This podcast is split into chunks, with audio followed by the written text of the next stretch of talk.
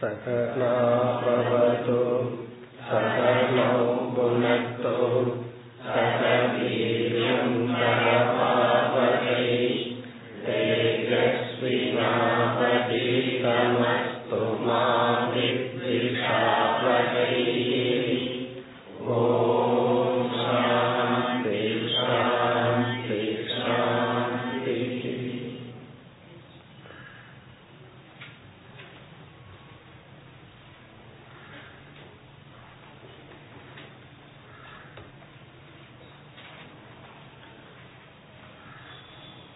உத்தவ கீதையில் எட்டாவது அத்தியாயம் ஹம்ச கீதை என்று சென்ற வகுப்பில் பார்த்து முடித்தோம்.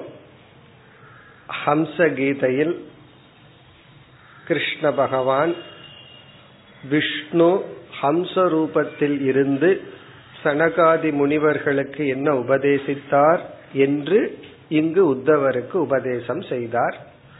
இனி அடுத்த அத்தியாயத்திற்கு வருகின்றோம் உத்தவ கீதையினுடைய ஒன்பதாவது அத்தியாயம் பாகவதத்தில் பதினான்காவது அத்தியாயம் முதல் ஸ்லோகம்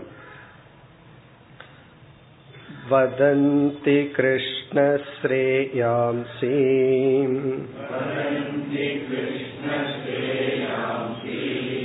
बहूनि ब्रह्मवादिनः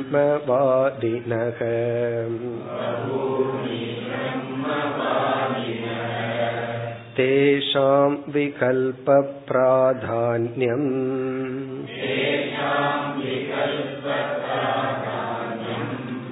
उदाहो एकमुख्यता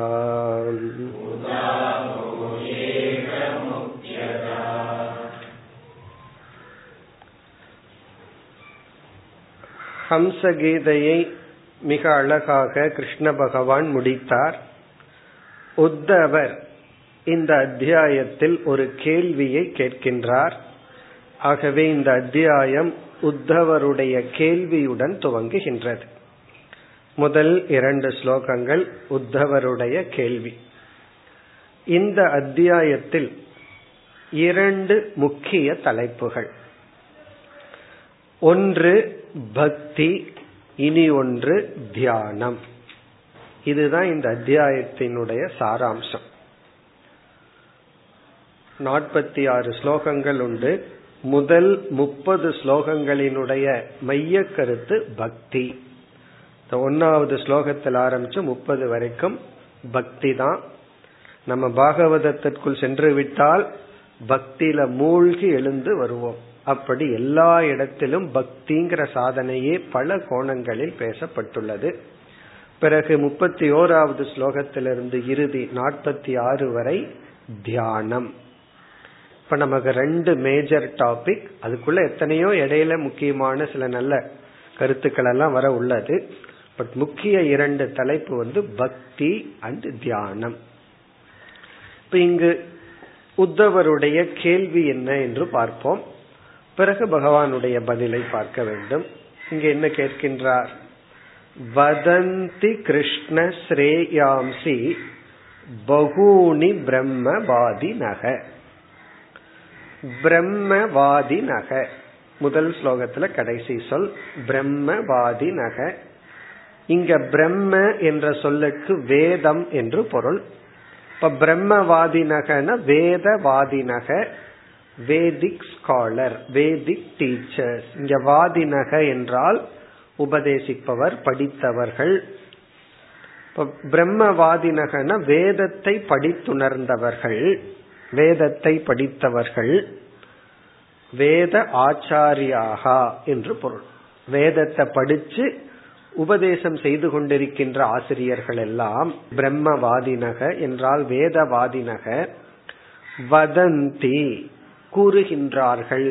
முதல் சொல் கூறுகின்றார்கள் உபதேசிக்கின்றார்கள் பேசுகின்றார்கள் வதந்தின பேசுகிறார்கள் இவ்விதம் சொல்கின்றார்கள். கிருஷ்ண ஹே கிருஷ்ண ஹே கிருஷ்ணா வேதத்தை படித்தவர்கள் இவ்விதம் கூறுகின்றார்கள். என்ன கூறுகின்றார்கள்? ஸ்ரேயாம்சி பகூனி. பகூனி என்றால் பலவிதமான. பகூனி என்றால் பலவிதமான. ஸ்ரேயாம்சி என்றால் ஸ்ரேயஸுக்கான சாதனைகளை கூறுகின்றார்கள்.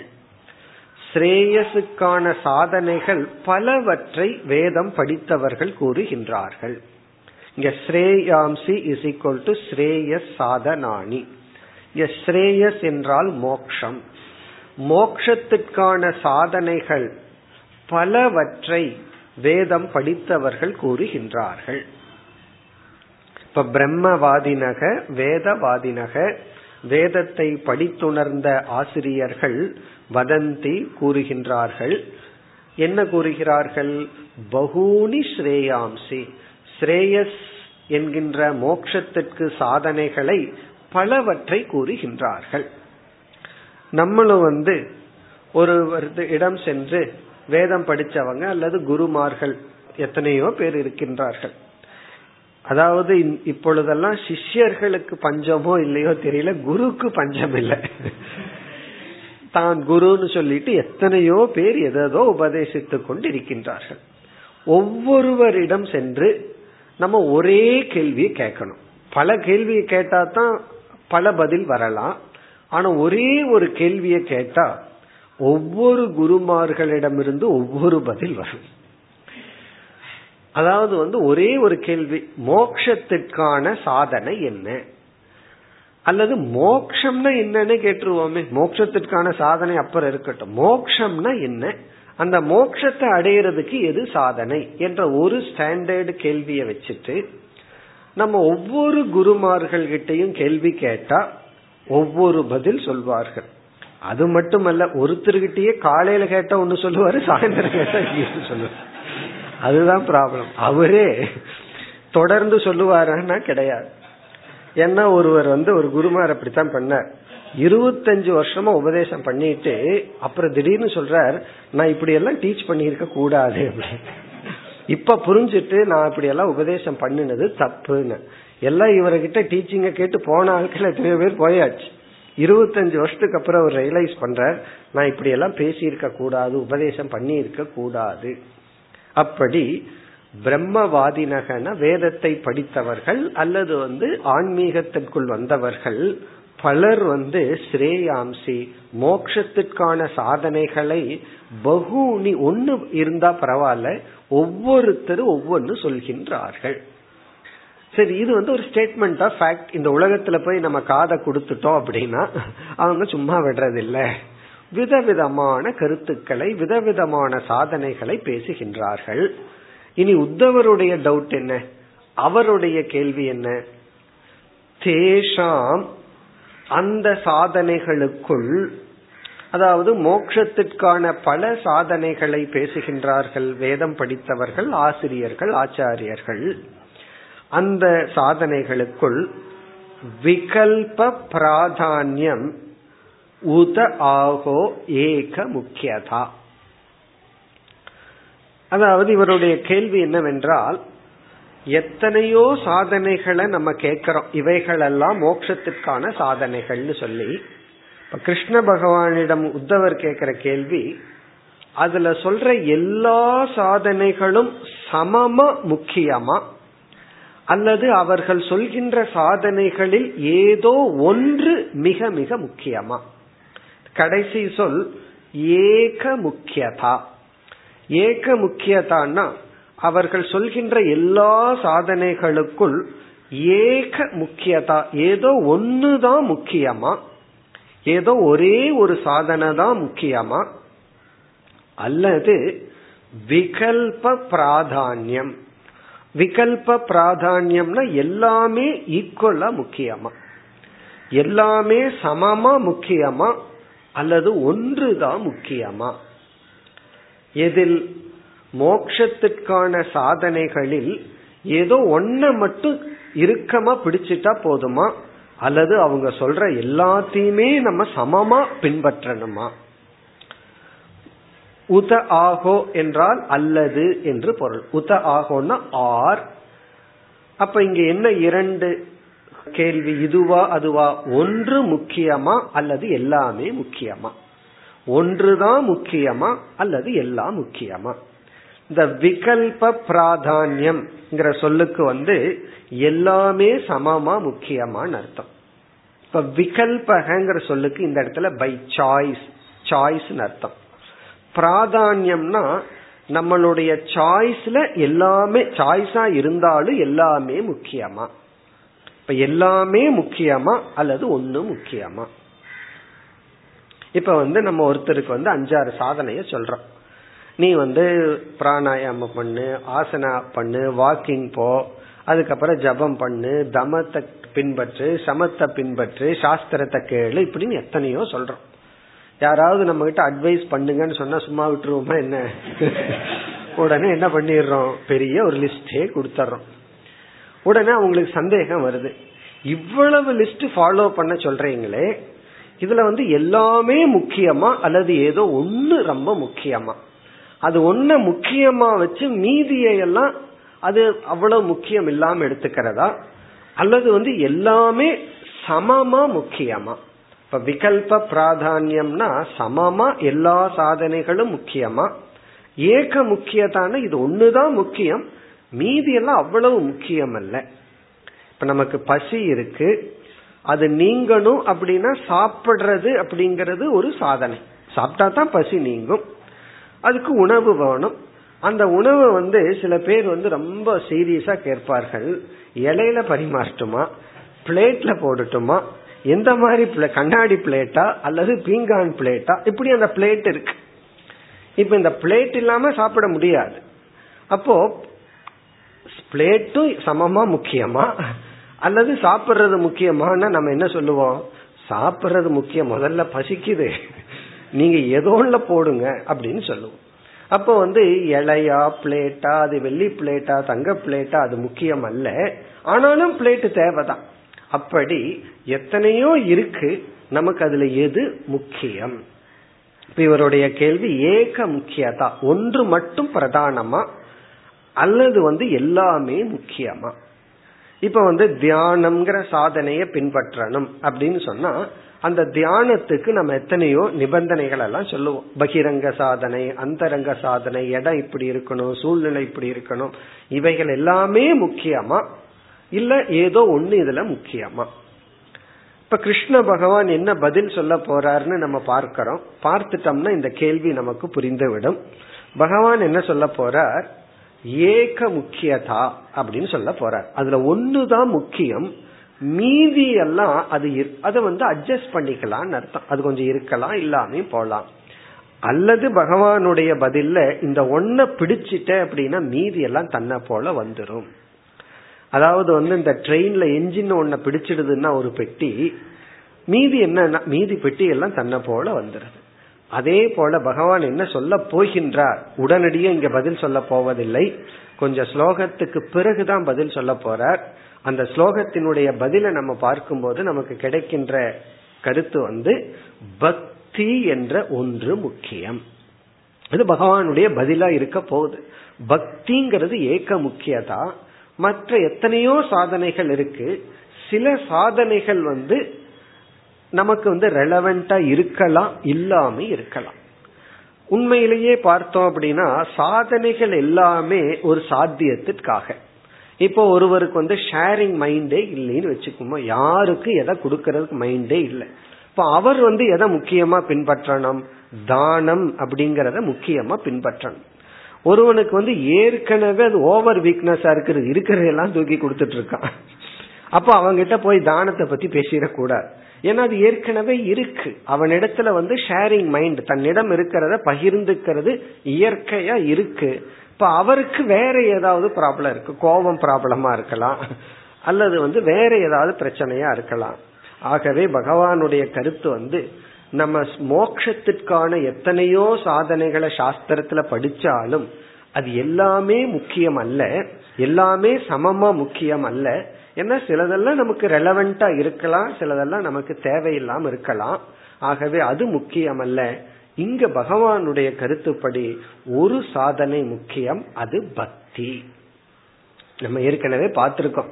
கர்மயோகத்திலிருந்து நிதித்தியாசனம் வரைக்கும் பக்திங்கிற உணர்வு இல்லாம அந்த சாதனைய செஞ்சா அது பலன். புண்ணியம் வேணா கொடுக்கலாமே தவிர நமக்கு சித்த சுத்தியை முழுமையா கொடுக்காதுன்னு பார்த்தோம். அந்த கருத்து தான் ஆகவே இங்கு நமக்கு வந்து பக்தி தான் வரப்போகுது. இத வந்து உத்தவர் ஏற்கனவே உணர்ந்துள்ளார். அதனாலதான் அடுத்த ஸ்லோகத்துல அவருடைய கேள்விக்குள்ளேயே என்ன சொல்ல போறார்? ஏற்கனவே பிரம்மவாதினக வேதத்தை படிச்ச ஆச்சாரியர்கள் வந்து மோட்சத்திற்கு ஒவ்வொரு சாதனைய சொல்றாங்க. ஆனா நீங்களோ பக்திய வேற புதுசா அறிமுகப்படுத்தி உள்ளீர்கள் முக்கியமா? ஆகவே எனக்கு இந்த சந்தேகம் வந்திருக்குன்னு சொல்ல போறார். இப்ப இரண்டாவது ஸ்லோகத்துல நீங்கள் பக்தியையும் அறிமுகப்படுத்தி உள்ளீர்கள் அந்த சாதனா லிஸ்ட்ல முக்கியமாக. ரொம்ப முக்கியத்துவம் கொடுத்து பக்தியை அறிமுகப்படுத்தி இருக்கீங்கன்னு சொல்றார். இப்ப இந்த கேள்வி இந்த முதல் ஸ்லோகத்தினுடைய அர்த்தம் வந்து தேஷாம் எத்தனையோ சாதனைகள் மோட்சத்திற்காக பேசிக்கொண்டிருக்கையில் விகல்ப பிராதானியம். விகல்ப பிராதானியம்னா சம பிராதானியம். எல்லாமே சமமா முக்கியமா? அல்லது ஏக முக்கியமா? ஒன்றுதான் முக்கியமா? ஆனா உண்மையிலேயே நம்மளுடைய வாழ்க்கையில அல்லது சாதனைகளை பார்த்தோம்னா எல்லா சாதனைக்குமே அங்க அங்கி என்ற ஒரு ரிலேஷன்ஷிப் இருக்கு. இது கர்மகாண்டத்துல முக்கியமா சொல்லுவார்கள். அங்க அங்கி பாவக. அங்க அங்கி என்றால் இப்ப வந்து ஒரு ராஜசூய யாகம்னு ஒரு யாகம் இருக்கு. அந்த முக்கியமான யாகம் தான் அங்கி. அங்கினா அதுதான் முக்கியம். இந்த ராஜசூய யாகம் பண்ணணும்னா வேற சில யாகங்கள் எல்லாம் பண்ணிட்டு வந்திருக்கணும். வேற சின்ன சின்ன சில நிபந்தனைகள் எல்லாம் இருக்கு. அதையெல்லாம் பண்ணி முடிச்சிட்டு கடைசியில் இந்த யாகம் பண்ணணும். இப்ப அதையெல்லாம் என்ன சொல்றான் அங்கம் அப்படின்னு சொல்றான் இப்ப அங்கம் அப்படின்னு சொன்னா அது பிரதானம் அல்ல. அதெல்லாம் சின்ன சின்ன சாதனைகள். அதெல்லாம் எதற்குனா முக்கியமா ராஜசூய யாகம் அப்படின்னு செய்வதற்காக. அதே போல சந்தியாவந்தனம் அப்படின்னு சந்தியா வேலையில ஒருவர் வந்து ஜபம் பண்ணி அந்த ஒரு பிரார்த்தனைய பண்ணணும். அதற்கு முன்னாடி எல்லாம் சிலதெல்லாம் இருக்கு. அது உத்தரணி எடுத்து வைக்கிறது தண்ணி எடுத்து வைக்கிறது அந்த திசையை நோக்கி அமருவது அதற்கான ப்ரிப்பரேஷன் எல்லாம் இருக்கே. அதெல்லாம் என்னன்னா அதெல்லாம் அங்கம். அப்ப சந்தியாவந்தனம்னு ஒரு சாதனைக்கு முக்கிய சாதனைக்கு அங்கங்கள் எல்லாம் இருக்கு. அப்படி எந்த ஒரு சாதனையை எடுத்துக்கிறோமோ அந்த சாதனைக்கு சில அங்கங்கள் இருக்கு. அங்கங்கள் ரொம்ப முக்கியம் அல்ல அதை கொஞ்சம் காம்ப்ரமைஸ் பண்ணலாம். ஏன்னா சில பேர்த்துக்கு யூஎஸ் போயிட்டு காக்காய்க்கு சோறு வைக்க முடியாது என்ன பண்றதுன்னு ஒரு சந்தேகம். ஏன்னா அங்கெல்லாம் அது இல்லையே அப்படின்னா. அது வந்து யாருக்காவது கொடுக்கணும். பித்ருவன் நினைச்சு ஏதாவது தானம் பண்ணணும். அந்த காலத்துல நம்ம வீட்டுல காக்கா ரெடியா இருக்கு கொடுத்தோம். அங்க போய் காக்கா இல்லையேன்னு இங்கிருந்து என்ன பிடிச்சிட்டா போக முடியும். அப்ப இதெல்லாம் என்னன்னா தானம் பண்ணணுங்கிறது முக்கியம். அதுல வந்து அமுக்கியம் வந்து அது காக்கா வந்து சாப்பிடுதா கிளி வந்து சாப்பிடுதா அப்படிங்கறது முக்கியம் அல்ல அங்க இருக்கிற யாருக்காவது தானம் ஏதோ ஒன்று சாப்பிடுறதுக்கு கொடுக்கறோம். ஆகவே எது அங்கம் எது அங்கி? அங்க தானம் ஒரு யாகத்திலையும் ஸ்ரார்த்தத்திலையும் முக்கியம் வந்து தானம். யாருக்காவது பெரியவங்களை நினைச்சு ஒரு தானம் பண்ணணுங்கிறதா முக்கியம். அங்கம் என்னன்னா அது யாரோ ஒருத்தர். அப்படி அந்த எந்த ஒரு சாதனையிலையுமே நம்ம அதை புரிஞ்சுக்கணும். எது முக் பிரதானம் எது அப்பிரதானம். எங்க காம்ப்ரமைஸ் பண்ணலாம் எங்க காம்ப்ரமைஸ் பண்ண கூடாது அதை புரிஞ்சுக்கணும். சில பேர் தானத்தை தான் காம்ப்ரமைஸ் பண்ணுவார். எல்லாம் பண்ணிட்டு தானம் பண்றது இப்போ ஒரு யாகம்னு சொன்னா அதுல எது முக்கியம்? இப்ப இங்க இவருடைய கேள்வி வந்து மோக்ஷங்கிற லட்சியத்துக்கு எத்தனையோ சாதனை இருந்தாலும் அவைகள்ல எல்லாமே முக்கியமா அல்லது ஒன்று முக்கியமா? நம்ம புரிஞ்சுக்க போற பதில் எல்லா சாதனைகள்லயும் ஒண்ணு முக்கியமா இருக்கும் அதுக்கு அங்கங்களாக பல இருக்கும். இனி அடுத்த ஸ்லோகத்துல நீங்கள் கிருஷ்ண பகவானாகிய நீங்கள் இந்த பாகவதத்துல என்ன பண்ணி உள்ளீர்கள்? பக்திய வேற இன்ட்ரடியூஸ் பண்ணிருக்கீங்க ஆகவே எனக்கு இந்த சந்தேகம் வருது ஒன்று முக்கியமா இந்த பக்தி தான் முக்கியமா அப்ப மறைமுகமா என்ன கேள்வி நீங்க சொல்ற பக்தி தான் முக்கியமா அல்லது மற்ற சாதனைகளும் முக்கியமா இப்ப இரண்டாவது ஸ்லோகம்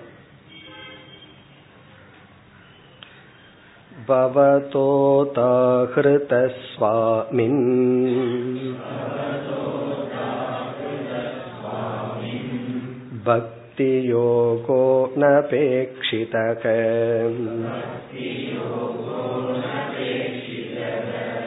निरस्य सर्वतः सङ्गम्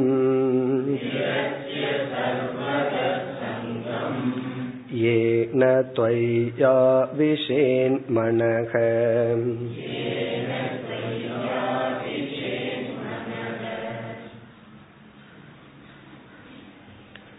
இந்த ஸ்லோகத்தில் இதுவரை பகவான் பேசிய பக்தி யோகத்தை விளக்கி இங்க உத்தவரே விளக்கிறார் இப்படிப்பட்ட பக்தி யோகமானது உங்களால் சாதனைகளுக்குள் அறிமுகப்படுத்தப்பட்டுள்ளது அப்படின்னு சொல்றார்.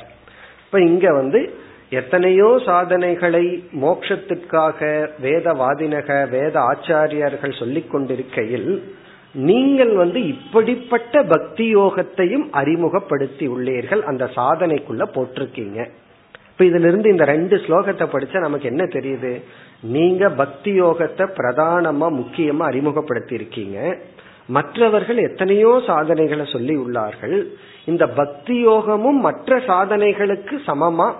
அல்லது இதுதான் ரொம்ப முக்கியமா? இந்த பக்தி தான் ரொம்ப முக்கியமா? மற்றதெல்லாம் முக்கியம்தான். ஆனா பக்தி யோகத்தை காட்டிலும் இல்லையா? அல்லது மற்ற சாதனைகளுக்குள்ள உங்க பக்தியையும் ஒரு லிஸ்ட்ல போடுறதா? பகவானுடைய பதில் வந்து முப்பதாவது ஸ்லோகம் வரைக்கும் பக்தி தான் நமக்கு டாபிக் பகவானுடைய பதில் என்னவா இருக்க போகிறதுனா பக்தி தான் முக்கியம். அந்த பக்தியுடன் மற்ற சாதனைகளை எல்லாம் சேர்த்தி கொள்ள வேண்டும். இப்ப இந்த ஸ்லோகம் வந்து நீங்கள் பக்தியை அறிமுகப்படுத்தி உள்ளீர்கள் எப்படிப்பட்ட பக்தி? அதையும் சொல்றார். இதுல இருந்து என்ன தெரிகிறதுனா பகவான் அறிமுகப்படுத்திய இதுவரை பேசிய பக்தியை பற்றி இங்கு உத்தவர் நன்கு உணர்ந்து அவருடைய சொற்களால் அந்த பக்தி யோகத்தை விளக்குகிறார். ஆகவே இந்த ஸ்லோகம் பக்தி யோகத்தினுடைய விளக்கம் பகவான் பக்திங்கிற சாதனையையும் அறிமுகப்படுத்தி உள்ளார் என்ற கருத்தும். இனி ஸ்லோகத்திற்குள் சென்றால் பவதா உதாகிருதக சுவாமின் பக்தி யோகக சுவாமின். சுவாமி என்று பகவானை அழைக்கின்றார் சுவாமின் இறைவா பவதா உங்களால் முதல் சொல் பவதா உங்களால் உதாகிருதக அறிமுகப்படுத்தப்பட்டுள்ளது. மென்ஷன் உங்களால் கூறப்பட்டுள்ளது ஆடட் சேர்க்கப்பட்டுள்ளது என்னன்னா பக்தி யோக பக்தி யோகமானது உங்களால் உதாகிருதக பக்தி யோக பவதா உதாகிருதக உங்களால் பக்தி யோகமும் குறிப்பிடப்பட்டுள்ளது கூறப்பட்டுள்ளது சேர்க்கப்பட்டுள்ளது. எதுலினா சாதனா லிஸ்டில் பக்தி யோகமும் உங்களால சேர்க்கப்பட்டுள்ளது. இப்ப இது என்ன கருத்துனா ஏற்கனவே எத்தனையோ சாதனைகளினுடைய லிஸ்ட் இருக்கு. இங்க என்ன ஆயிருக்குன்னா நீங்களும் ஒன்ன வேற சேர்த்தி உள்ளீர்கள். நீங்களும் இந்த பக்தி யோகத்தை வேற சேர்த்தி விட்டீர்கள். ஏன்னா ஒவ்வொருத்தரும் மோட்சத்துக்கு ஒவ்வொரு சாதனை சொல்கின்றார். அத வந்து கிருஷ்ண பகவான் சொல்ல போற ஒவ்வொருத்தரும் இதுதான் மோட்சம்னு சொல்லுவார்கள். இதுதான் சாதனைகள்னு சொல்லுவார்கள் பிறகே பகவான் சொல்ல போறார். இப்ப இவர் என்ன சொல்லியிருக்கார்? நீங்க பக்தி யோகத்தை சேர்த்தி உள்ளீர்கள்.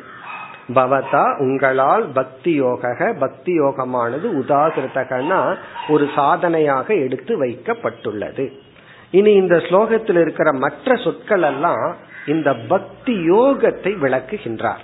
இப்படிப்பட்ட பக்தி யோகமானது உங்களால் கூறப்பட்டுள்ளது. இப்ப மற்ற சொற்கள் எல்லாம் இங்கு உத்தவர் வந்து பக்தி யோகத்தை விளக்குகிறார். பக்தி யோகம்னா என்ன? எது பக்தி யோகம்? நீ ஒவ்வொரு சொல்லாக எடுத்துக்கொள்ளலாம். முதல் வரியில கடைசி சொல் அனபேக்ஷிதக அனபேக்ஷிதக பக்தி யோக எல்லா சொற்களும் அந்த பக்தி யோகத்திற்கான அடைமொழி. அனபேக்ஷிதக பக்தி யோக அபேக்ஷா அப்படின்னா டிபெண்டன்ஸ் சார்ந்திருத்தல். அனபேக்ஷிதகன சார்ந்திராத சுதந்திரமான அனபேக்ஷிதக பக்தி யோகனா நீங்க அறிமுகப்படுத்திய பக்தி யோகம் வந்து பிரதானமாக முக்கியமாக. எதையும் சாராமல் பக்தி யோகம்தான் முக்கியம் என்ற பிரதானமாக நீங்கள் அறிமுகப்படுத்தி உள்ளீர்கள். சில பேர் சொல்லுவாங்க இதை ஒன்ன பிடிச்சுக்கோ மீதி எல்லாம் வந்துடும் சொல்லுவார்கள். அப்படி பகவான் என்ன சொன்னார்? நீ பக்தியை பிடித்துக்கொள். அது உண்மைதான். பகவான் மீது பக்தியை மட்டும் வளர்த்தி கொண்டு வந்தால் சில பேர் கேட்கலாம் அது ஒண்ணு மட்டும் போதுமான்னா? அது ஒண்ணு போ முடியுமான்னு பாரு அதுக்கப்புறம் கேட்போம் போதுமான்னு. முதல்ல என்னமோ அதை என்னமோ ஈஸியா முடிக்கிற மாதிரி அது ஒண்ணு மட்டும் போதுமான்னா? அந்த ஒண்ணு இருந்தால் மீதி எல்லாம் வந்து விடும் இப்ப அனபேட்சிதகனா வேற எந்த சாதனையும் இல்லாமல் இந்த ஒன்றுமே போதும். இந்த ஒன்றையே பிரதானமாக கொண்டு நீங்கள் அறிமுகப்படுத்தி உள்ளீர்கள். அப்படிப்பட்ட பக்தி யோகம். ஏற்கனவே பகவான் சொல்லி இருக்கார் இனிமேலும் சொல்ல போவார். அதாவது வந்து ஒருத்தனுக்கு எத்தனையோ பலகீனங்கள் இருந்தாலும் இவனுக்கு தெரியுது மோட்சத்துக்கு போகணும்னா இவ்வளவு பலகீனங்கள் எல்லாம் இருக்க கூடாதுன்னு அவ்வளவு இருந்தாலும் பக்தி ஒன்று இருந்தா அது என்ன பண்ணிருந்தான்? கொஞ்சம் கொஞ்சமா அதை நீக்கிவிடும். எல்லா பலகீனங்களையும் இந்த பக்திங்கிறத நீக்கிவிடும் அப்படின்னு சொல்லியுள்ளார் சொல்லவும் போறார். அப்படி அனபேட்சிதகனா வேற எதுவுமே இல்லாட்டியும் பரவாயில்ல. பக்தி ஒன்று இருந்தால் போதும். நம்ம பார்த்திருக்கோம் கோபியர்களினுடைய பக்தியை சொல்லும் போது பலகீனங்கள் இருந்தாலும் இந்த பக்தியினாலேயே அதையெல்லாம் கடந்து வந்தார்கள்னு சொன்னார். இப்ப அனபேட்சிதக. இனி வந்து இரண்டாவது வரியில் மேலும் பகவான் வகுத்து கொடுத்த பக்தி யோகத்தை உத்தவர் விளக்குகின்றார். நிரஸ்ய சர்வதக சங்கம். சங்கம் என்றால் பற்று நிரசியன நீக்கி சர்வதகன எல்லா பக்கங்களில் இருந்தும் ஃப்ரம் ஆல் சைட் எல்லா பக்கங்களிலிருந்தும் பற்றை நீக்கி. சர்வதக எல்லா டைரக்ஷன்ல இருந்து நிரசிய நீக்கி சங்கம் அட்டாச்மெண்ட் பற்று ஆசை சங்கத்தை எல்லா பக்கத்திலிருந்து நீக்கி. இதனுடைய பொருள் என்னன்னா எல்லாருமே என்ன சொல்ல நினைப்பார்கள்? எனக்கு வந்து உலகத்தில் இருக்கிற எல்லா மனிதர்கள் மீதும் அல்லது உறவினர்கள் மீதும் பொருள்கள் மீதும் அன்பும் பற்றும் பாசமும் இருக்கு. அதே போல பகவான்கிட்டையும் இருக்கு. நான் இதை விட்டுட்டு அதை பிடிக்க மாட்டேன். இதையும் வச்சுக்குவேன் அதையும் வச்சுக்குவேன். ஏன்னா எல்லாமே எல்லாத்துக்குமே ஒரு இன்செக்யூரிட்டி இதையும் வச்சுக்குவோம் அதையும் வச்சுக்கும் இது வேலை செய்யலைன்னா அது. அப்படி வந்து உலகத்தின் மீது நம்பிக்கை வச்சுக்குவோம் அன்பு வச்சுக்குவோம் பாசம் வச்சுக்குவோம். இவங்க யாராவது ஹெல்ப் பண்ணினா பகவானை பிடிச்சுக்குவோம். சப்போஸ் பகவான் கை விட்டுட்டா இவங்கள பிடிச்சுக்கலாமே. இப்ப இவங்களையும் விட்டுட்டு போய் பகவானும் விட்டுட்டா என்ன ஆகிறது? ஆகவே நமக்கு என்ன தோணும்? நம்ம அன்பு நம்ம நம்பிக்கை நம்ம ஸ்ரத்தை இதையெல்லாம் உலகத்தின் மீது வச்சுட்டு பகவான் மீது வச்சுக்கலான்னு தோணும். ஆனா பகவான் வகுத்து கொடுத்த இந்த பக்தி யோகத்தில் என்ன ஆகுதுன்னா உலகத்தின் மீது வச்சிட்டு இருக்கிற அன்பை எடுத்து தான் பகவான் மீது போட முடியும். நிரஸ்ய சங்கம்னா மற்ற பொருள்கள் மீதும் மற்ற மனிதர்கள் மீதும் உள்ள பற்றை நீக்கி பிறகு அந்த மனதை பகவானிடத்தில் செலுத்தி.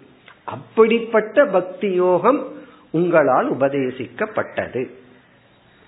பகவான் அப்படித்தான் உபதேசிச்சிருக்கார். நீ வந்து அங்கேயும் வச்சுட்டு இங்கேயும் வச்சா முடியாது.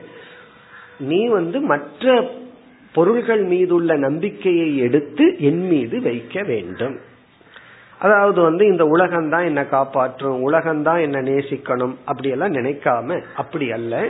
உலகத்தின் மீது உனக்கு வைத்துள்ள அன்பை எடுத்து அதுக்கு பேர் அன்பல்ல பாசம் பந்தம் அதையெல்லாம் நீ எடுத்து அந்த அன்புங்கிற உணர்வை என் மீது வைக்க வேண்டும்.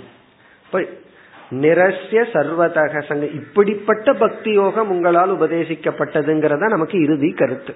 லாஸ்ட் பாயிண்ட் என்னன்னா இந்த மாதிரியான பக்தி யோகத்தை நீங்கள் மோக்ஷத்துக்கான லிஸ்ட்ல சேர்த்தி உள்ளீர்கள். இப்ப நிரஸ்ய நீக்கி சர்வதக சங்கம். அப்ப நம்ம அன்பு வெளியே இருக்கிற அன்பை எடுத்து அன்புங்கிறத விட பாசத்தை எடுத்து அதை பகவானிடத்தில் செலுத்துதல். பிறகு அடுத்த வரியில் துவயி ஆவிஷேத் மனக ஏன. ஏன பக்தி யோகேன. ஏன எந்த இந்த பக்தி யோகத்தினால் துவயி உங்களிடத்தில் மனக மனதை ஆவிஷேத் வைக்க முடியுமோ? வைக்க வேண்டுமோ? எந்த பக்தி யோகத்தினால் துவயி உங்களிடத்தில் இறைவனாகிய உங்களிடத்தில் மனக ஆவிஷேத் மனக ஆவிஷேத்தின மனதை முழுமையாக வைக்க முடியுமோ? அது எப்படி? சர்வதக சங்கம் நிரசிய மற்ற இடத்தில் இருக்கின்ற பற்றை எடுத்து உங்களிடத்தில் முழுமையாக மனதை வைக்க முடியுமோ? அப்படிப்பட்ட பக்தி யோகமானது உங்களால் உதாகிருதக கூறப்பட்டுள்ளது. ஆவிஷேத் அப்படின்னு சொன்னா முழுமையா மனசை வைக்கிறது. என் மனசை வைக்கிறதுன்னு என்ன அர்த்தம்? ட்ரஸ்ட் நம்பிக்கையை வைத்தல். நம்ம யோசிச்சு பார்த்தா எல்லா பயத்துக்கும் என்ன காரணம்? நான் வந்து பகவான முழுமைய ஒத்துக்கிறேன் ஏற்றுக்கிறேன் அப்படின்னு சொல்லிட்டு அதுக்கப்புறம் நமக்கு பயம் வருது. ஏன் பயம் வருதுன்னா பகவானை ஏத்துக்கிறேன்னு வாயளவுல சொன்னமே தவிர மனதளவுல நம்ம செய்யலேன்னு அர்த்தம். முழுமையா பகவானை ஏத்துட்டு எதுக்கு பயம் வருது? காரணம் என்ன? பயம் வருதுன்னாவே என்னை எல்லாம் கைவிட்டுட்டாங்கன்னு தான் அர்த்தம். பகவான் கைவிட மாட்டார். பகவான் தர்மஸ்வரூபம். தர்மம் நம்மை கைவிடாது. நம்ம தான் தர்மத்தை கைவிட்டுட்டு இருப்போம் தர்மம் நம்ம கைவிடாது. அதனாலதான் அழகான ஒரு வாக்கியம் இருக்கு. தர்மோ ரக்ஷதி ரக்ஷிதகன் அந்த வார்த்தையை ரொம்ப ரொம்ப சிந்திச்சு அதுல இருந்து அர்த்தத்தை ஆழ்ந்து புரிஞ்சுக்க வேண்டியது. ரக்ஷிதக தர்மக. ரக்ஷிதகனா காப்பாற்றப்பட்ட தர்மமானது உன்னை காப்பாற்றும். நீ வந்து தர்மத்தையே காப்பாத்துறீன்னா அந்த தர்மம் உன்னை காப்பாத்தாது. அப்ப தர்மமும் கூட ஒரு சுயநலவாதி தான் நீ என்ன காப்பாத்து நான் உன்னை காப்பாத்துறேன். அங்கேயும் பிசினஸ் தான். நீ என்ன விட்டுட்ட நானும் உன்னை விட்டுருவேன். அப்படி ஆவிஷேன் மனகன்னு சொன்னா பகவான் என்ன விட்டுருவாரோ அப்படின்னு ஏன் பயம் வருதுன்னா பகவான் மீது பக்தி இன்மைதான். பக்தி வந்துட்டா பயம் இருக்க கூடாது இப்ப ஏன எந்த பக்தி யோகத்தினால் மனக மனதை தொயி உங்களிடத்தில் ஆவிஷேத் முழுமையாக வைக்க முடியுமோ நம்பிக்கை வைக்க முடியுமோ அப்படிப்பட்ட பக்தி யோகமானது உங்களால் அறிமுகப்படுத்தப்பட்டுள்ளது. இந்த இரண்டு ஸ்லோகத்தினுடைய சாராம்சம் மோக்ஷத்துக்கு பல சாதனைகளை பலர் கூறுகின்றார்கள். அதுல எல்லா சாதனையும் முக்கியமா? அல்லது ஏதோ ஒன்றுதான் முக்கியமா? நீங்கள் பக்தியை முக்கியமாக அறிமுகப்படுத்தி உள்ளீர்கள். என்ன பதில் வந்து கிருஷ்ண பகவான் நேரடியே இங்க கொடுக்க போறது இல்லை எதோ பேசிட்டு அப்படியே பக்திக்கு போக போறார். அதனால நம்ம பதில் இங்க தெளிவா பார்த்தரலாம் பதில் என்னன்னா ஏக முக்கியதா. அதுல வந்து ஒரு சாதனை முக்கியம். அந்த ஒரு சாதனை தான் பக்தி. இந்த பக்திங்கிற சாதனைய பிரதானமா வச்சுட்டு மற்ற சாதனைகள் எல்லாம் இந்த பக்திக்காக.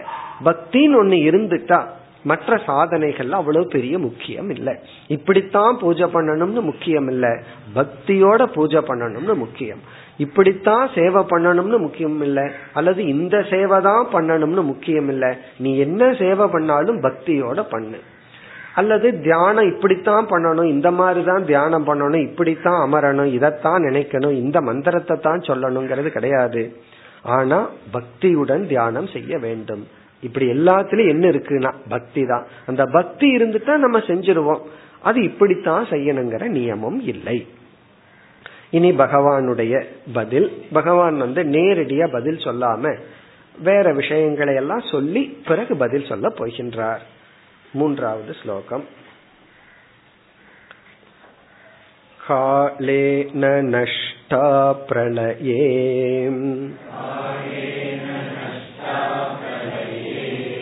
वाणीयं वेदसंज्ञिता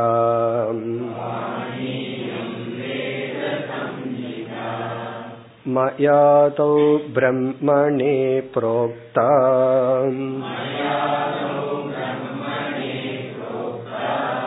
धर्मो यस्यां मदात्मकः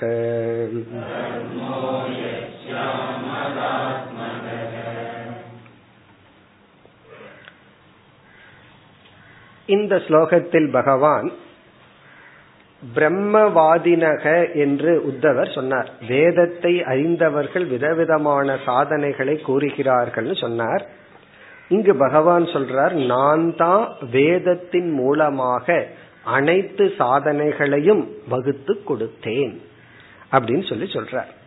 அதாவது வந்து இந்த ஸ்லோகங்களினுடைய சாராம்சம் நானே தான் வேதத்தின் மூலமாக இப்ப பகவான் சொல்றார் வேதம்ங்கிறது என்னுடைய வாணி என்னுடைய வார்த்தை என்னுடைய ஸ்பீச் அப்படிங்கிறார்.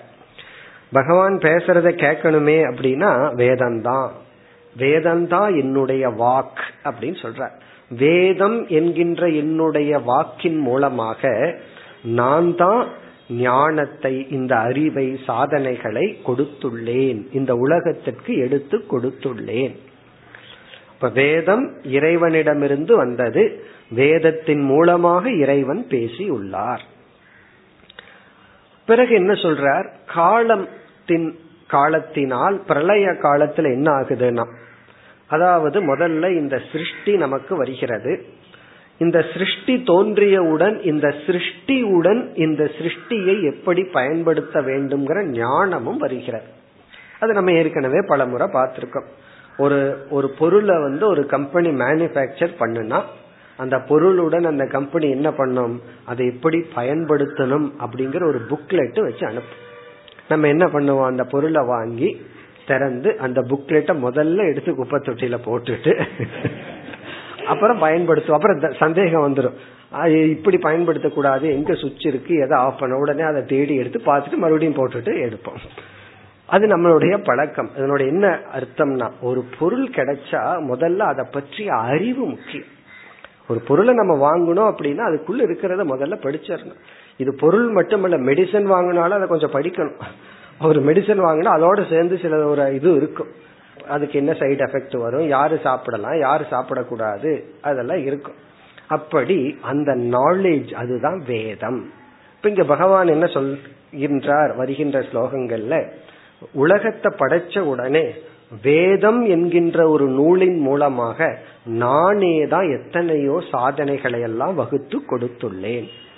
சரி இந்த வேதம் எவ்வளவு காலம் இருக்கும்னா இந்த உலகம் இருக்கிற வரைக்கும் இருக்கும்.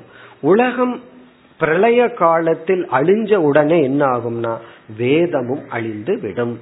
இந்த உலகம் போன உடனே வேதமும் போயிடும் பிறகு அடுத்த சிருஷ்டி வரும். அடுத்த சிருஷ்டி வந்த உடனே என்ன ஆகும்னா அதே வேதம் அதே அறிவு மீண்டும் நான் கொடுக்கின்றேன். இப்ப இங்க என்ன சொல்றார்? வஸ்து பிரபஞ்சம் எப்படி படைக்கப்பட்டுள்ளதோ அப்படி ஞானமும் என்னிடமிருந்தே தோன்றி இந்த பிரபஞ்சம் லயமாகும் பொழுது ஞானமும் லயத்தை அடைந்து பிறகு நானே தான் மீண்டும் இந்த ஞானத்தை உபதேசிக்கின்றேன். பிறகு இந்த ஞானம் பரம்பரையாக வந்துள்ளது. இப்ப ஞான பரம்பரையை பகவான் இங்கு குறிப்பிடுகின்றார். அந்த வேதம் என்கின்ற நூலில் அந்த பரம்பரையில தான் லட்சியம் எது லட்சியத்திற்கான சாதனைகள் எது என்று குறிப்பிடப்பட்டுள்ளது. அதாவது நம்ம கிட்ட எத்தனையோ புக்ஸ் இருக்கு. லைப்ரரின்னு போய் பார்த்தோம்னா எல்லாமே புஸ்தகங்கள் தான். எல்லா புஸ்தகம்னு சொன்னா என்ன? அறிவை கொடுக்கிற நூல்.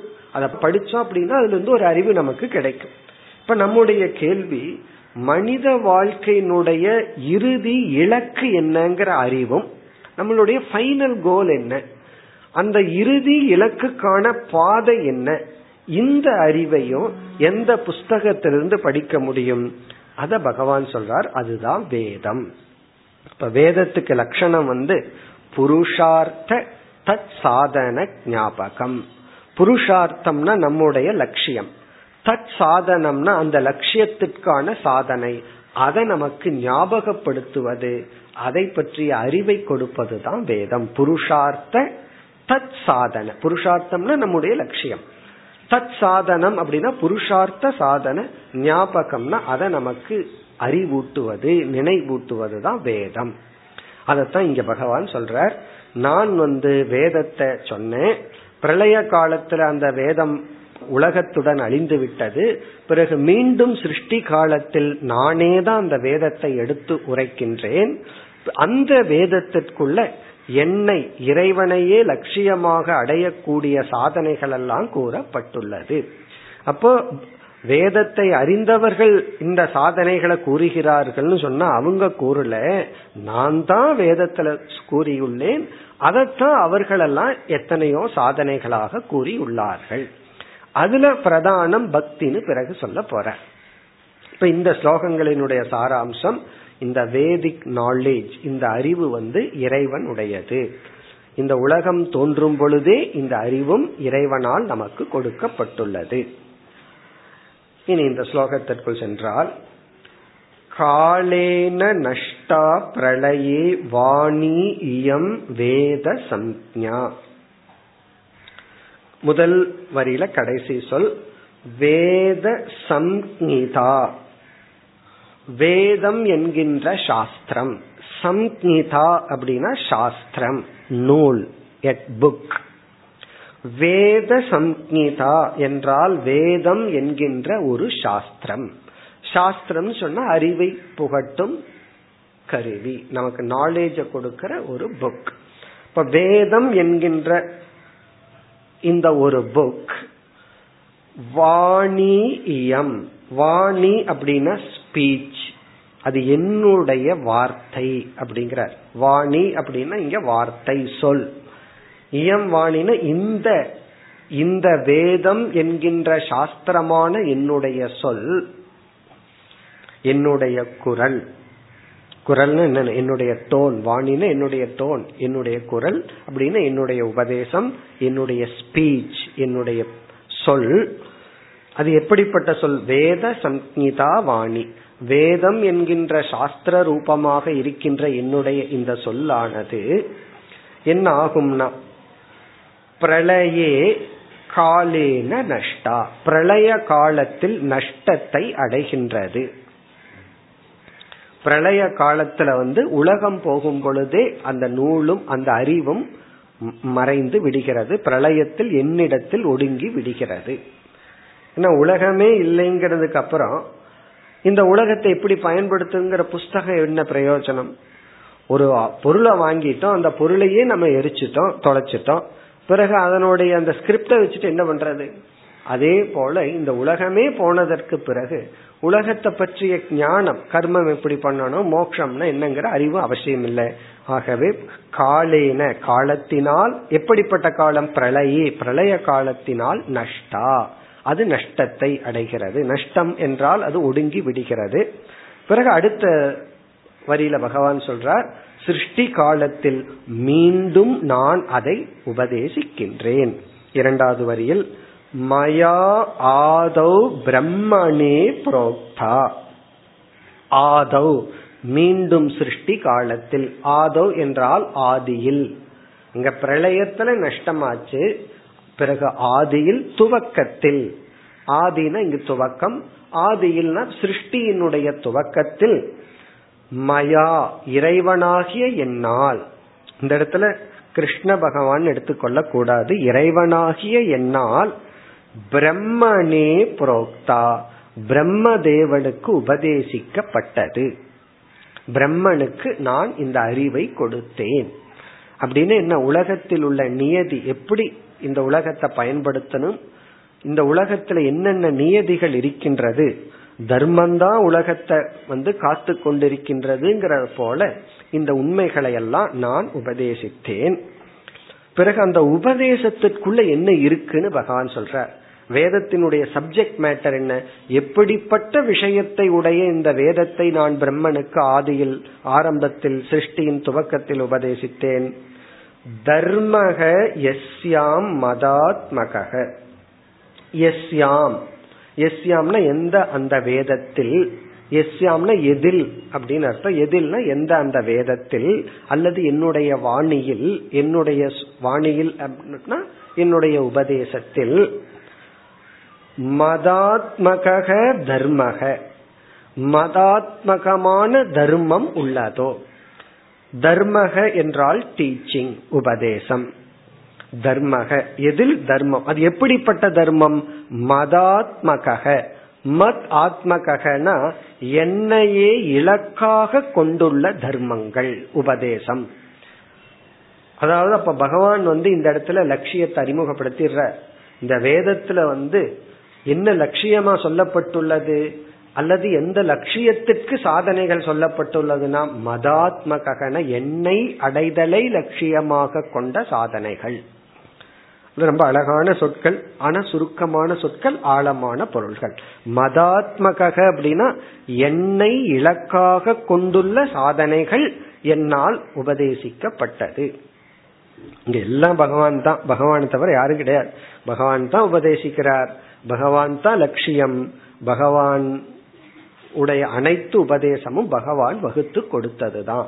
மதாத்மக தர்மக மதாத்மகனா ஆத்மகம்னா என்னையே சென்ட்ரல் தீமா கொண்ட என்னையே முழுமையாக கொண்ட என்னையே ஆத்மாவாக கொண்ட என்னையே இலக்காக கொண்ட தர்மமானது என்னால் உபதேசிக்கப்பட்டது. அப்படி உபதேசிக்கப்பட்டதனுடைய சொல் என்னன்னா வேத சம்ஹிதா வேதம் என்கின்ற ஒரு நூல். அதனாலதான் கொஞ்சம் சிந்திச்சு பார்த்தா கொஞ்சம் என்ன கொஞ்சம் ரொம்ப சிந்திச்சு பார்த்தா நமக்கு என்ன புரியும்னா வேதம் அப்படிங்கிறது ஈவன் ஒரு மதத்திற்குரிய நூலும் கூட அல்ல. இது வந்து ஏதோ ஹிந்து ரிலீஜியன் ரூல்னு கூட கிடையாது. இது வந்து மனித இனத்திற்கு கொடுக்கப்பட்ட ஒரு அறிவு நூல். இப்ப இதை யாரு வேணாலும் பயன்படுத்தி இந்த அறிவை பெற்று நம்ம லட்சியத்தை அடையலாங்கிறது கருத்து. இப்ப வேதம் அப்படிங்கிறது ஒரு குறிப்பிட்ட நூல் அல்ல. அது ஒரு நீதி சாஸ்திரம் அது ஒரு தத்துவ நூல். அதற்குள்ள என்ன இருக்குன்னா அந்த இறைவனை அடைதல் அப்படிங்கிற லட்சியத்தை கொண்ட இந்த ஒரு ஞானத்தை நான் பிரம்மதேவனுக்கு உபதேசித்தேன். இனி வந்து அடுத்த ஸ்லோகத்துல பரம்பரைய சொல்றார். இந்த பிரம்மதேவன் என்ன பண்ணாரா? அப்படியே இதை உபதேசித்து இன்று வரை பரம்பரையாக வந்துள்ளது. பரம்பரா ஞானத்தை குறிப்பிடுகின்றார். नान्गावद् श्लोकम् तेन प्रोक्ता च पुत्राय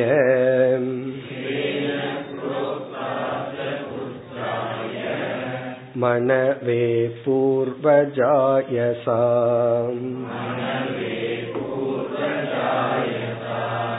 ततो भृग्वातयो गृह्णन्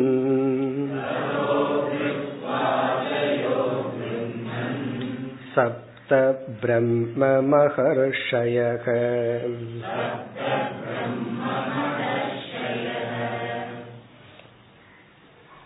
எளிமையான ஸ்லோகம் இந்த ஸ்லோகத்தினுடைய சாராம்சம் இந்த ஞானத்தை பிரம்மதேவனிடமிருந்து அனைவரும் பரம்பரையாக பெற்று கொண்டார்கள் அப்ப இந்த ஞானம் தொடர்கிறது கங்கையை போல ஒரு ஃப்ளோ இருக்குங்கிறார் பிரம்மதேவன் கிட்ட கொடுத்து அவர் அப்படியே வச்சுக்கல அவர் வந்து இப்படி உபதேசித்தார். இந்த ஞானம் இன்று வரை தொடர்கிறது. தேன புரோக்தாச்ச புத்திராய. தேன பிரம்மதேவனால் அந்த பிரம்மதேவரால் புத்திராய புரோக்தா. புத்திரனுக்கு அவருடைய மகனுக்கு. இங்க மகன்னு சொன்னா அவரிடமிருந்து தோன்றிய. ஏன்னா பிரம்மதேவன் வந்து சிருஷ்டி கர்த்தா சிருஷ்டி கர்த்தாவுக்கு நான் இதை சொல்லி கொடுத்தேன். அவரிடமிருந்து தோன்றிய யார்? மனவே பூர்வஜாய. முதலில் தோன்றிய பூர்வஜாயன முதலில் தோன்றிய மனு என்பவருக்கு. அவரிடமிருந்து முதலில் தோன்றியவர் மனு. அவருக்கு புரோக்தா சா. அந்த வேதவாணி அந்த வேத வாக்கானது என்னுடைய வேத வாணியானது புத்திரனான முதலில் பிறந்த மனுவுக்கு உபதேசிக்கப்பட்டது. அதாவது பிரம்மதேவன் சிருஷ்டிகர்த்தா. அவர் முதல்ல மனு அப்படிங்கிறவரை படைக்கிறார். அதனாலதான் நமக்கெல்லாம் மனுஷ்யக அப்படின்னு பேர். ஏன்னா அந்த மனுவிடம் மனு உடைய சந்ததியிலிருந்து வந்ததனால் மனுஷ்யக. பூர்வஜாயன முதலில் தோன்றிய மனுவுக்கு உபதேசித்தார். பிறகு மனு என்ன பண்ணாராம்? ததக பிருக்வாதயக அக்ருண்ணன். ததக பிறகு பிருகு முதலிய ரிஷிகள். ஆதின எக்ஸெட்ரா ரிஷிகள் ஆச்சாரியர்கள் இவர்களெல்லாம் அக்ருண்ணன் என்றால் கிரகித்து கொண்டார்கள். இந்த அறிவை அவர்களெல்லாம் கிரகித்து கொண்டார்கள். பிருகு முதலியவர்களெல்லாம் கிரகித்து கொண்டார்கள். அது மட்டுமல்ல சப்த ரிஷயக. சப்த பிரம்ம ரிஷயக. சப்தன ஏழு பிரம்ம ரிஷி ஏழு பிரம்ம ரிஷிகளும் கிரகித்து கொண்டார்கள். இந்த சப்த ரிஷிங்கிறதெல்லாம் நம்ம படிச்சிருப்போம். அந்த ரிஷிகள் எல்லாம் இதை கிரகித்து கொண்டார்கள். இந்த ரிஷிங்கிற சொல்லுக்கே ஜானாதி இது ரிஷி அறிபவன் அறிவை உடையவன். எதுனா ரெண்டு விதமான ஞானம். ஒன்று வந்து தர்ம ஞானம் இனி ஒன்று பிரம்ம ஞானம் தர்மத்தை பற்றிய அறிவையும் பிரம்மத்தை பற்றிய அறிவையும் மையமாக கொண்ட இந்த வேதத்தை சப்த ஏழு பிரம்ம ரிஷிகள் அறிந்தார்கள். அவங்க சும்மா இருக்கலே அவர்களுடைய சிஷ்யர்களுக்கு உபதேசித்தார்கள். பிறகு என்ன ஆச்சுன்னா இப்படி வந்து எல்லா ஜீவர்களும் எல்லா விதமான ஜீவர்களும் இந்த ஞானத்தை அடைந்தார்கள். மனிதன் பிறகு வந்து தேவலோகத்தில் இருக்கின்ற மற்ற சிஷ்யர்கள் மற்ற ஜீவராசிகள் எல்லாம் இப்ப அடுத்த ரெண்டு ஸ்லோகம் வந்து அவர்கள் அவர்களுடைய சிஷ்யர்கள் புத்திரர்கள் என்று உபதேசித்து இது பரம்பரையாக வந்துள்ளது என்று கூறுகின்றார் ஐந்து ஆறு तेभ्यः पितृभ्यः तत्पुत्राः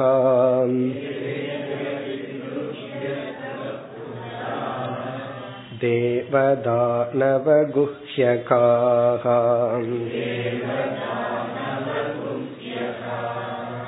मनुष्या सिद्धगन्धर्वाः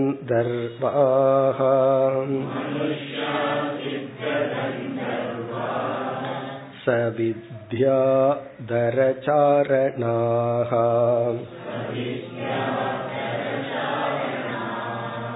किं देवा किन्नरा नागाः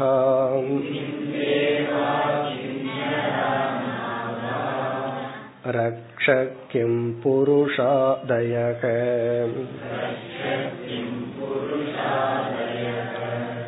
बह्व्यहस्तेषां प्रकृतयः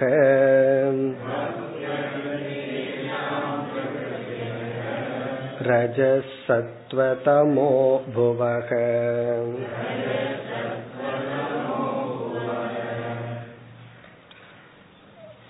தேபியக அவர்களிடமிருந்து அந்த பிரம்ம ரிஷிகளிடமிருந்து இனி வந்து விதவிதமான ஜீவராசிகளினுடைய பெயர்கள் சொல்லப்படுகிறது தேவலோகத்தில் இருக்கின்ற தேவர்கள் அசுரர்கள் மனிதர்கள் சித்தர்கள் கந்தர்வர்கள் போன்ற யாருக்கெல்லாம் ஆறாவது அறிவு இருந்து சாஸ்திரத்தை புரிஞ்சுக்க முடியுமோ அவர்கள் எல்லாம் ஏன்னா மிருகங்கள் மரம் செடி கொடி இதை விட்டுட்டு மற்ற லோகத்திலிருந்து சாஸ்திரத்தை புரிந்து கொள்ளக்கூடியவர்கள் எல்லாருமே இதை பயின்றார்கள்.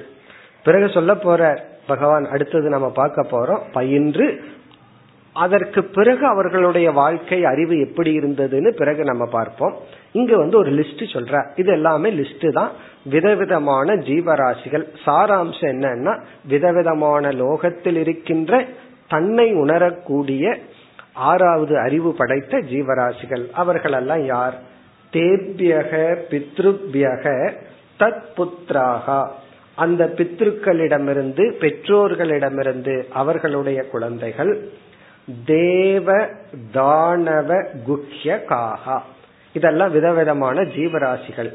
தேவன தேவர்கள் தானவ என்றால் அசுரர்கள் குஹ்ய காகா என்றால் தேவலோகத்தில் இருக்கின்ற இனி ஒரு ஜீவர்கள். அவங்களுக்கு குஹ்யக்காகான்னு பெயர் குஹ்யர்கள் அப்படின்னு பெயர். இதெல்லாம் தேவலோகத்தில் இருப்பவர்கள். அடுத்தது மனுஷ்யாகா நம்ம மனிதர்கள். சித்த கந்தர்வாகா சித்தர்கள். இங்க சித்தர்கள்னா தேவலோகத்தில் இருக்கிற சில ஜீவராசிகளுக்கு சித்தர்கள்னு பேரு. கந்தர்வாகா கந்தர்வ லோகத்தில் இருக்கின்ற சில கந்தர்வர்கள். ச வித்யாதர சாரணாகா. வித்யாதரக அப்படிங்கிறவர்கள் தேவலோகத்தில் இருக்கின்ற சில ஜீவர்கள். சாரணாகா அதுவும் ஒரு பெயர். தேவலோகத்தில் இருக்கின்ற சிலர். அடுத்தது வந்து இதெல்லாம் பெயர். ச வித்யாதரான வித்யாதரர்களுடன் கூடிய சாரணாகா என்பவர்கள். அடுத்த ஸ்லோகத்துல கின் தேவாகா கின் நராகா. கின் தேவாகா அப்படின்னு சொன்னா இதுவும் ஒரு விதமான தேவர்கள். இந்த கின் தேவாகா அப்படின்னு சொன்னா இவர்களிடத்துல பாதி தேவ குணம் இருக்கும் பாதி மனித குணம் இருக்கும். இந்த பாதி தேவர்களும் தேவனும் மனிதனும் கலந்தவர்கள். கிண்ணராக. கிண்ணராகனா இதுல நரத்துவம் அதிகமா இருக்கும் தேவத்துவம் குறைவா இருக்கும். இதெல்லாம் மனித லோகத்தில் இருக்கிறாங்கன்னு எடுத்துக்கொள்ள கூடாது வேற லோகத்தில் இருப்பவர்கள். நம்ம சில படங்கள்ல எல்லாம் பார்க்கலாம் ஒரு மீன் இருக்கும் பாதி தூரம் மனுஷன் உடம்பு இருக்கும் மீதி மீன் வாழ் இருக்கும். அதே போல நரசிம்மர். நரசிம்மர் என்னன்னா பாதி மிருகம் பாதி மனிதன். அப்படி வந்து தேவனும் மனித அம்சமும் கலந்த மனித அம்சமும் தேவ அம்சமும் கலந்த நாகாகா நாகலோகத்தில் இருப்பவர்கள் ரக்ஷக ரக்ஷர்கள் கிம் புருஷாதயக. கிம் புருஷாதயகன மனிதர்கள் ஒரு விதமான மனிதர்கள். பஹ்வியக தேஷாம் பிரகிருதயக. பஹ்வியகன விதவிதமான தன்மைகளை உடைய இவர்களெல்லாம். ரஜசத்துவ தமோ புவக. ரஜோகுணம் சத்துவகுணம் தமோகுணம் என்கின்ற குணத்துடன் கூடிய இவர்களெல்லாம் இந்த ஞானத்தை அடைந்தார்கள். மேலும் அடுத்த வகுப்பில் தொடர்போம். ॐ पूर्णमधपूर्णमिधम्पूर्णापूर्णमुधच्छते पूर्णस्य पूर्णमादाय पूर्णमेवावशिष्यते ॐ शान्ति शान्ति शान्तिः